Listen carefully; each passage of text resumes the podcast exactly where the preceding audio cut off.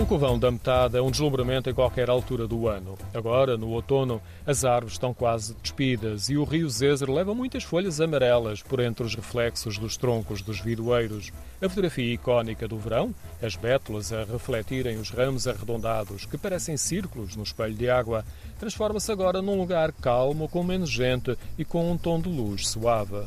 A clareira no interior, em frente das encostas escarpadas dos cântaros, tem lençóis de folhas espalhadas pela relva de verde esbatido.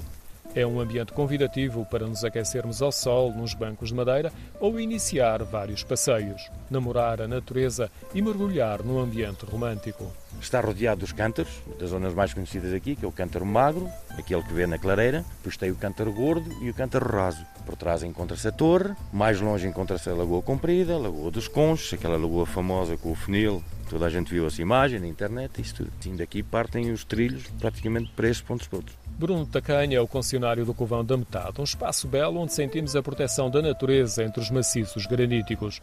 Um deles é o Cântaro Magro, o mais emblemático da Serra da Estrela.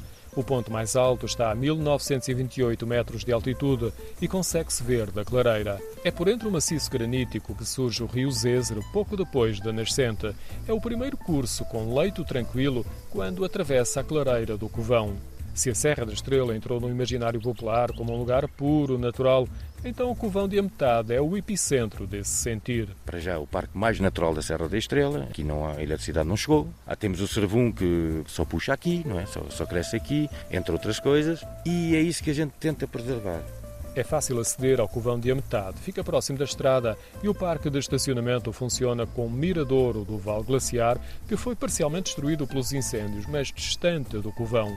Outro postal ilustrado da Serra da Estrela, que não foi afetado diretamente pelos incêndios, foi a cascata do Poço do Inferno, nem a zona envolvente. Nesta altura do ano, é um dos lugares de visita obrigatória devido aos tons outonais no caminho de acesso e no vale escarpado que cerca a Ribeira de Leandres depois de se despenhar na cascata. O Ali Já Venho tem o apoio do Turismo do Centro de Portugal, um país dentro de um país. Cofinanciado pelo Centro 2020, Portugal 2020 e União Europeia através do FEDER.